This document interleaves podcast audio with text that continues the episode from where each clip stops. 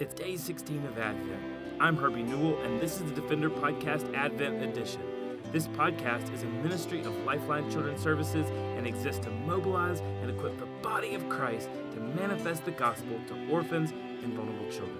Well, day 16, the coming. Luke's Gospel, chapter 2, verses 6, 6 through 7 says, And while they were there, the time came for her to give birth. And she gave birth to her firstborn son, and wrapped him in swaddling clothes, and laid him in a manger, because there was no place for them in the inn. Oh, I love how Sally Lloyd Jones says this in the Jesus Storybook Bible. She says, And there, in the stable, amongst the chickens and the donkeys and the cows, in the quiet of the night, God gave the world his wonderful gift. The baby that would change the world was born, his baby son.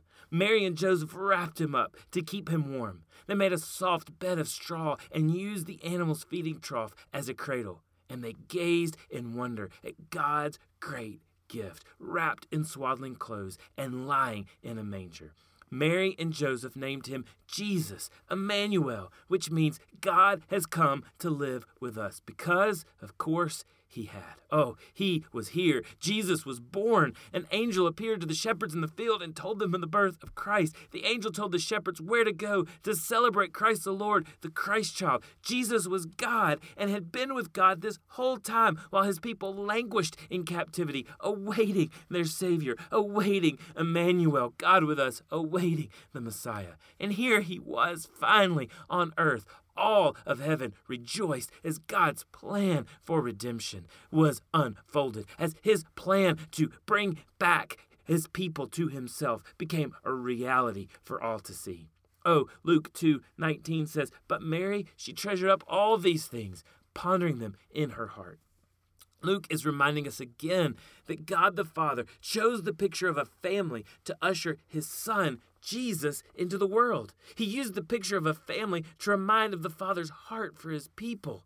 His heart to love, nurture, mold, shape, and send out as ambassadors his children for his family.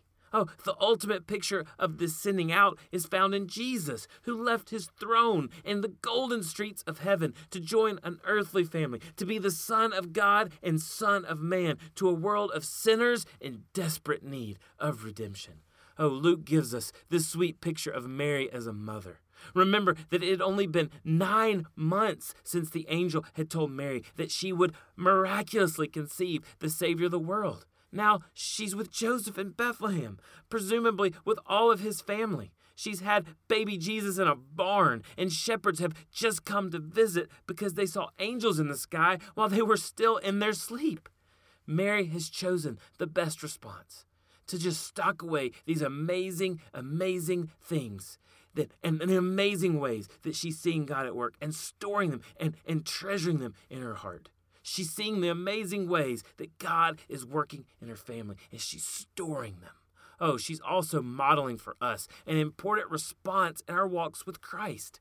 You see, as we follow Jesus, He does miraculous things in our lives and in the lives of our family, and we should treasure them in our heart. We should take the time to stop and tuck away the treasures of God's work in our heart and to thank Him and to treasure Him. Oh, a little later in the same chapter, Luke tells us the same thing again about Mary in verse 51 when he says, And his mother treasured up all these things in her heart. Mary knew that she had a front row seat to the work of God. She knew that God had chosen her family to be a vehicle for the redemption of the world, and she didn't want to miss a thing. Oh, this is a story that is being told. There was a story that was unfolding in front of her eyes, and it was the story of her redemption. It was the story of our redemption. It was the story, beloved, of your redemption. And it was coming to life in front of Mary. You see, God's great story from the very beginning of, of Genesis when He created a perfect world, in, in the very beginning, in, in chapter 3, where sin ruins this perfect world, God had made a plan to get back His people. And this story was unfolding. It was a great story.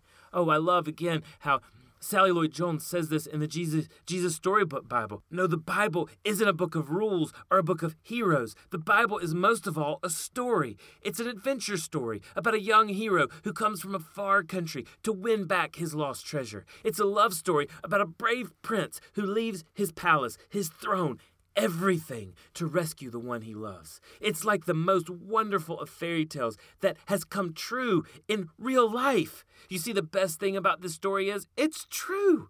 There are lots of stories in the Bible, but all the stories are telling one big story the story of God, how God loves his children and comes to rescue them. It takes the whole Bible to tell this story. And at the center of the story, there's a baby.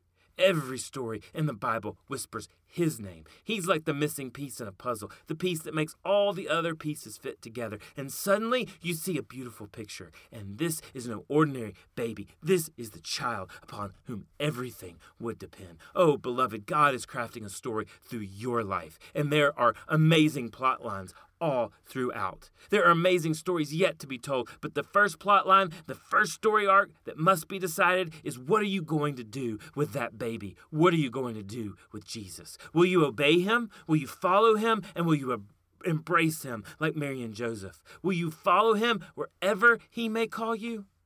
Oh, the most awesome stories to tell from my time at Lifeline have honestly been those families who were called to adopt a child with a terminal illness. Oh, I remember a sweet family from Minnesota who were called to adopt a little boy named Tristan who had hydrocephaly, and they knew that Tristan would one day pass away. He would one day, at a very early age, pass away. They adopted not because they were looking to add another child to their home. They did not adopt because of some altruistic need. No, they adopted out of obedience, out of love, and out of a heart that was overflowing for the gospel of Jesus Christ. You see, beloved, when we let the love and life of Jesus overwhelm us, then we can't help but have a heart that's overflowing. And so on day 16 of Advent, may we look to Christ. May we treasure this gift that we have in Jesus and may we store it up in our heart. Let the hope of Christ and let the hope of his coming and the hope of his birth pour over you this day as we prepare for Christmas. Thanks for listening to the Defender Podcast Advent Edition. Please visit lifelinechild.org backslash advent to receive a free download of Lifeline's Advent cards and join us as we anticipate the coming of Jesus our Savior. For more information or to connect with me, please visit herbienewell.com. To partner with Lifeline, visit lifelinechild.org. Follow us on Twitter, Instagram, or Facebook by searching for Lifeline Child. You can email us directly at info at lifelinechild.org. Beloved, will you allow God to use the gospel to you this Christmas to impact the life of a child? Please contact us because we are here to defend the fatherless. We'll see you again tomorrow for the Defender Podcast Advent Edition.